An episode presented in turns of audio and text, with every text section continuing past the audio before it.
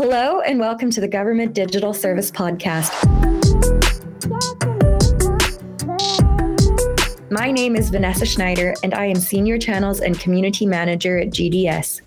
At GDS, we build platforms, products, and services that help create a simple, joined up, and personalized experience of government for everyone. And as part of that work, we maintain gov.uk, the website for the UK government. Gov.uk is used by millions of people daily. The homepage alone is used more than 2 million times each week. We've been improving how people can navigate the site, taking a user centered and evidence based approach. We've previously written about this work on the GDS and InsideGov.uk blog, and this podcast episode will be the latest installment in documenting how we launched the new menu bar after an extensive A B test and how we updated the Gov.uk homepage. It will also take a look at what lies ahead for making gov.uk as simple as possible for people to use. Joining me to explore this today are Sam Dubb and Jen Phillips Bacher, who work on gov.uk in very different disciplines, but part of the same team. Sam, would you mind telling us a little bit about the team and then maybe what you do as part of it? We're a team of 14, which in the scheme of GDS and the scheme of government is relatively small we bring a whole range of different perspectives and expertise to this work that includes designers, developers, content people, researchers. And our job is to make it easier for people to find things on gov.uk. And my role as a product manager is about making sure we're working on the right problems in the right way. We're getting to the outcomes for users that we want to achieve. Sam, thank you for that explanation of the team. Obviously, part of this as well is Jen. Would you mind introducing uh, yourself and what you do as part of the team to our listeners, please? I'm Jen Phillips Bacher, and I'm a content strategist on Sam's team. My focus is primarily information architecture and findability. So, as a content strategist, in the textbook definition of it, it's all about getting the right content to the right people in the right place at the right time. And that's why Content Strategist is working on navigation. It's all about improving that mode of getting users to the content that helps them achieve a goal. Great. Thank you to both of you. Uh, while it would be great if we could count on it, but not everyone will have been following the public journey of this work uh, even though we've blogged about it extensively. So, would either of you um, mind recapping perhaps what's been happening? When did we start changing where users could find our information? One of the challenges for gov.uk is that the amount of content published grows every year. And today it's more than half a million pages. And it might just be one page in that half a million that a user needs.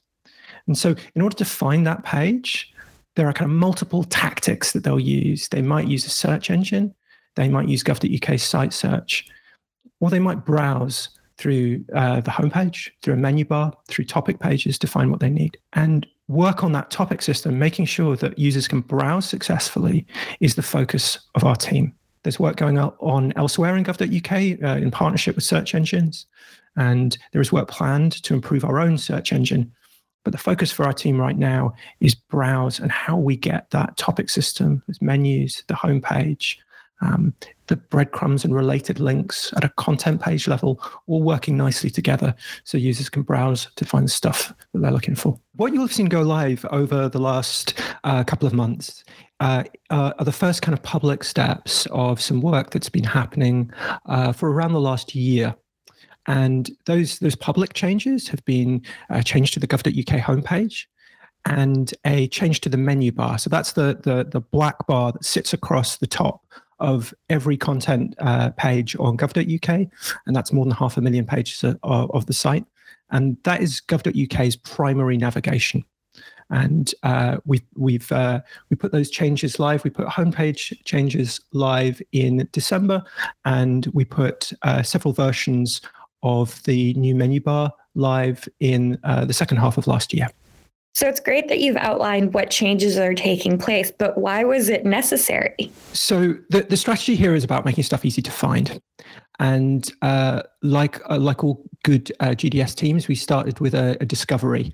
And uh, a discovery essentially means uh, validating a hypothesis about a problem. And here it was about understanding what was going on, why people couldn't find things, or why people's people were abandoning uh, journeys on gov.uk. And uh, in the course of that discovery, we found uh, three core problems that users were facing. Um, and they were uh, a confusing information architecture. Uh, now, this is this is uh, more Jen's area of expertise, and confusing information architecture is not a phrase that a user will will come to you and say, "Oh, your information architecture is very confusing." Uh, it will it'll be uh, something that you'll you'll notice a user lost within uh, the site and not not able to find uh, where they need to be in order to get to the service or the piece of information that they need. So that was problem one. Problem two were issues on smaller devices. So these days, uh, gov.uk is used uh, most often on mobile.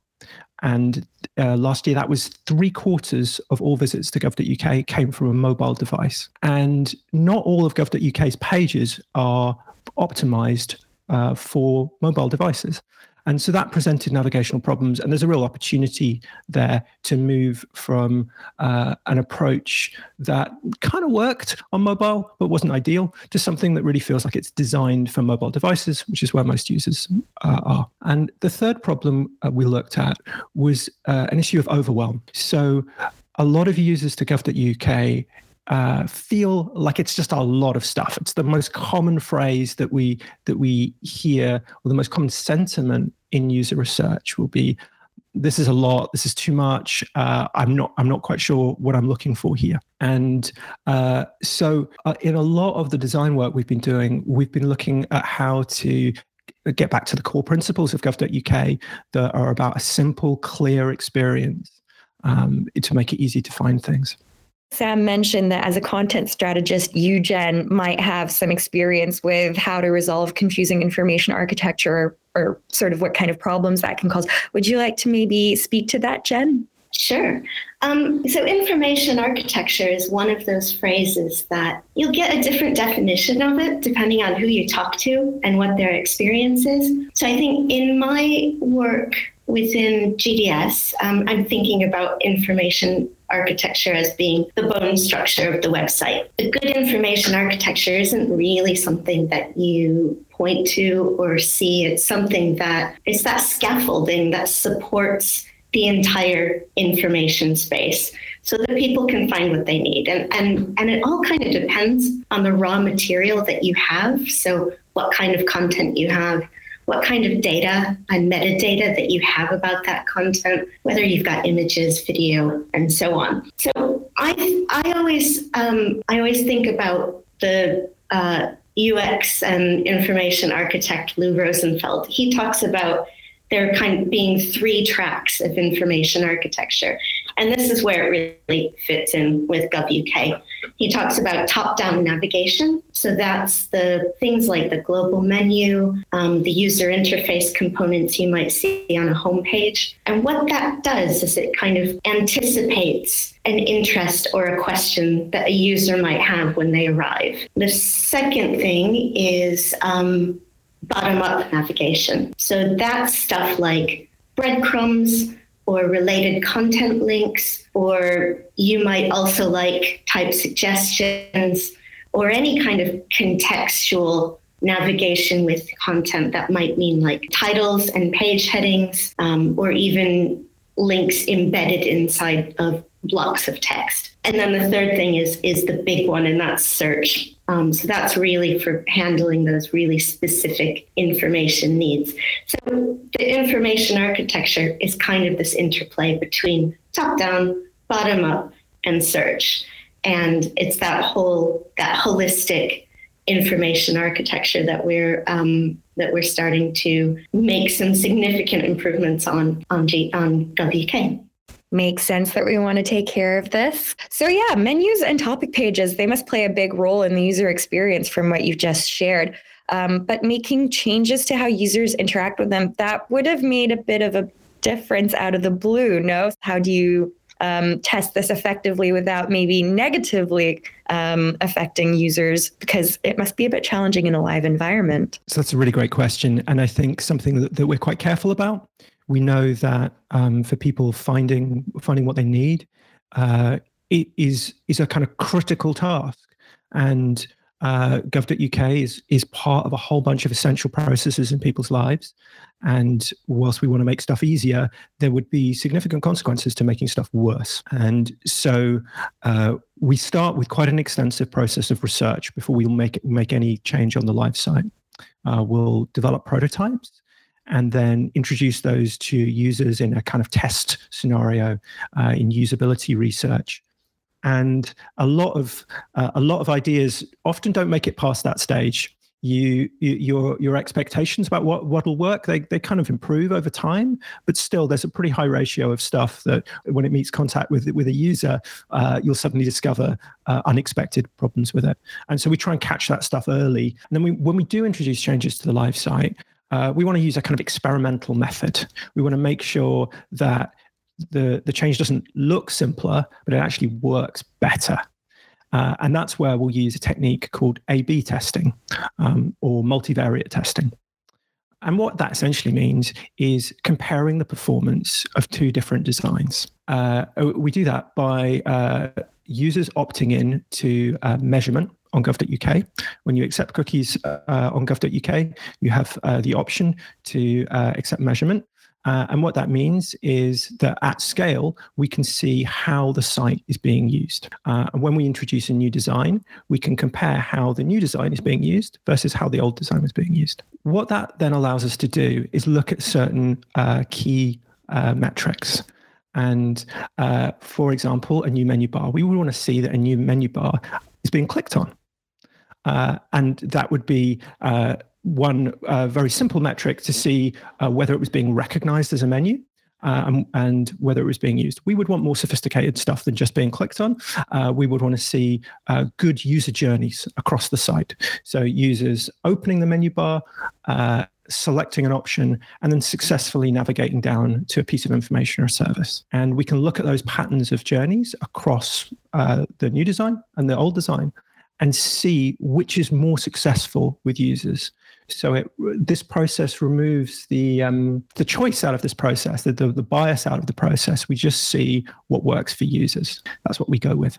I was wondering, were there any adjustments to what you were testing with users based on how they were responding to your A B testing? The way we w- will work on a design uh, for an element as important as a site wide menu bar, very rarely will it be once and done. It'll be a process of continuous iteration where we're looking at data, and sometimes the changes are significant and sometimes they're smaller. But there, there are uh, quite significant differences from the first version of the menu bar we put live, uh, changes to the content uh, changes to the interactions. And I, I, would imagine it's continuing to refine that uh, over the next few months. What tends to happen is at the, at the beginning, the changes are, are quite major.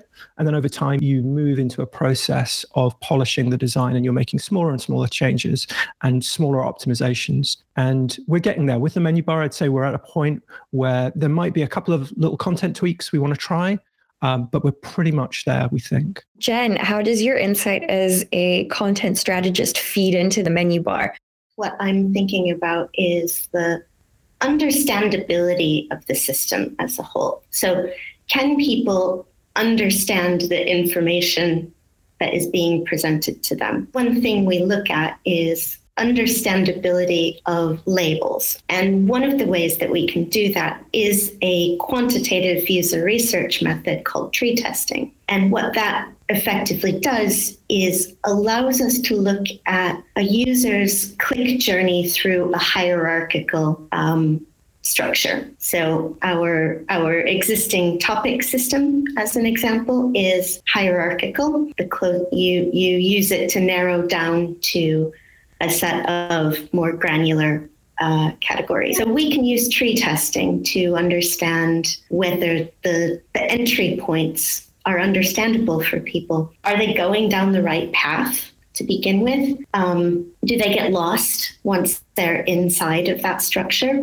Um, and in that way, we can identify where where people are getting lost, where we might need to make changes to the language that we're using and where we need further qualitative investigation because we can't we can't know everything from the quantitative um, often tree testing opens up a whole new set of questions that we actually want to ask humans face to face. So it, it's good fodder for ongoing research, which again feeds into the um, iterative development of things like the menu bar and the topic system.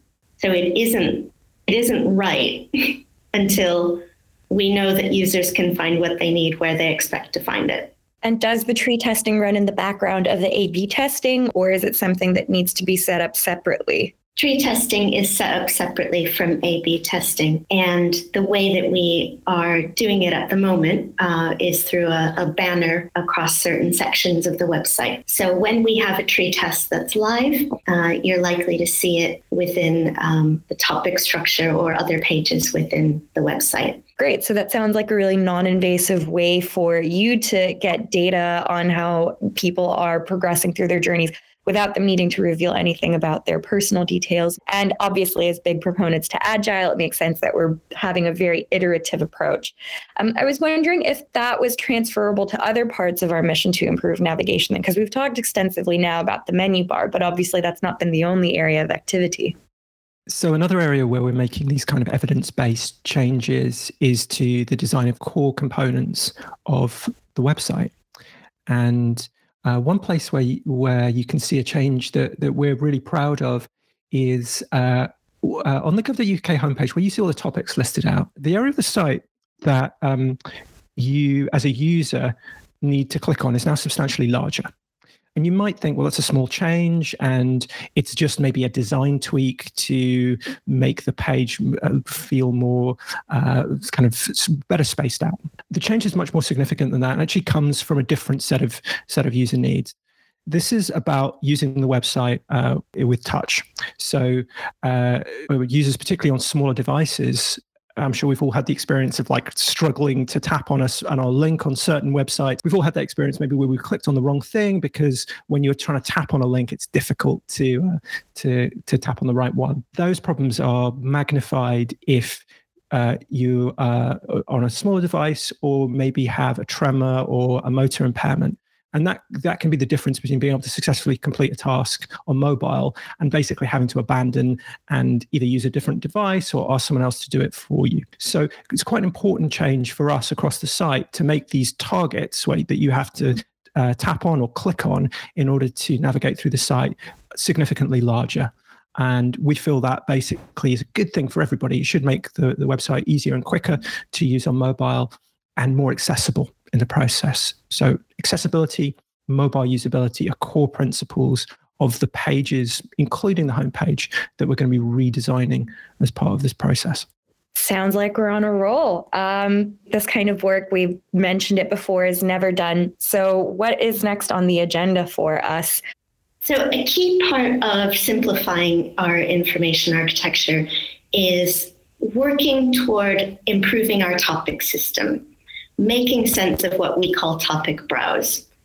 So in GDS lingo, um, we often talk about mainstream browse, and that's that's what you see on the homepage at the moment, and it's the the topic-based part of GovUK that includes the top categories you might use to browse to content like passports, travel and living abroad, or working jobs and pensions. So they're quite broad categories that contain all of the content that supports top tasks. So the things that most users are going to want or need to do. For example, like applying for a passport or checking your state pension age. So very task oriented. But in parallel with that, we have something that we often call specialist topics or specialist sectors. They're similar, similar to mainstream browse in a way, but it doesn't have a predictable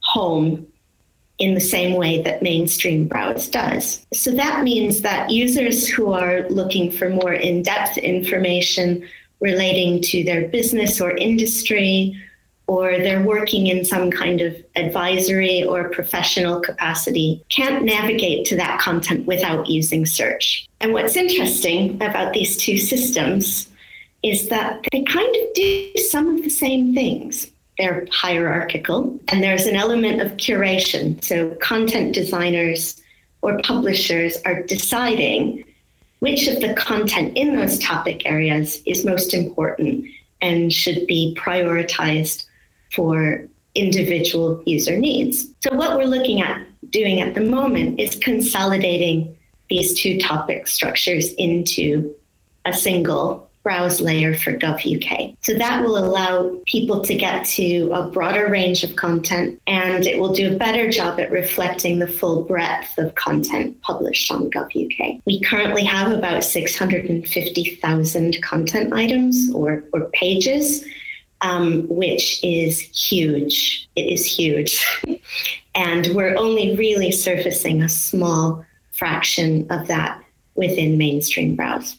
What we're working on over the next couple of quarters is to combine these two topic systems into a single definitive browse system that will allow users to find anything that they need on gov.uk. And that's a real design challenge because what we don't want to do is overwhelm users.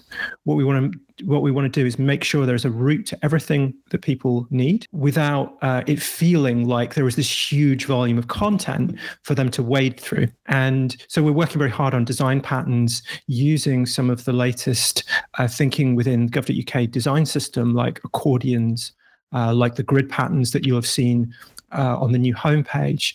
And we're working to make sure that there are simple routes to uh, information and services, but there are also, for people who need it, ways that they can dig a bit deeper and they can get to the specialist content as they need it. So, if users have become interested in the work that you're doing, is there any way for them to engage with it? And I mean, users, whether they are the you know end user as in a citizen that is going through the process of navigating a journey or even teams that are running services in government that might be more of a middle person and they want to improve how their content appears to users. What can they do to get in touch with you and how can they help?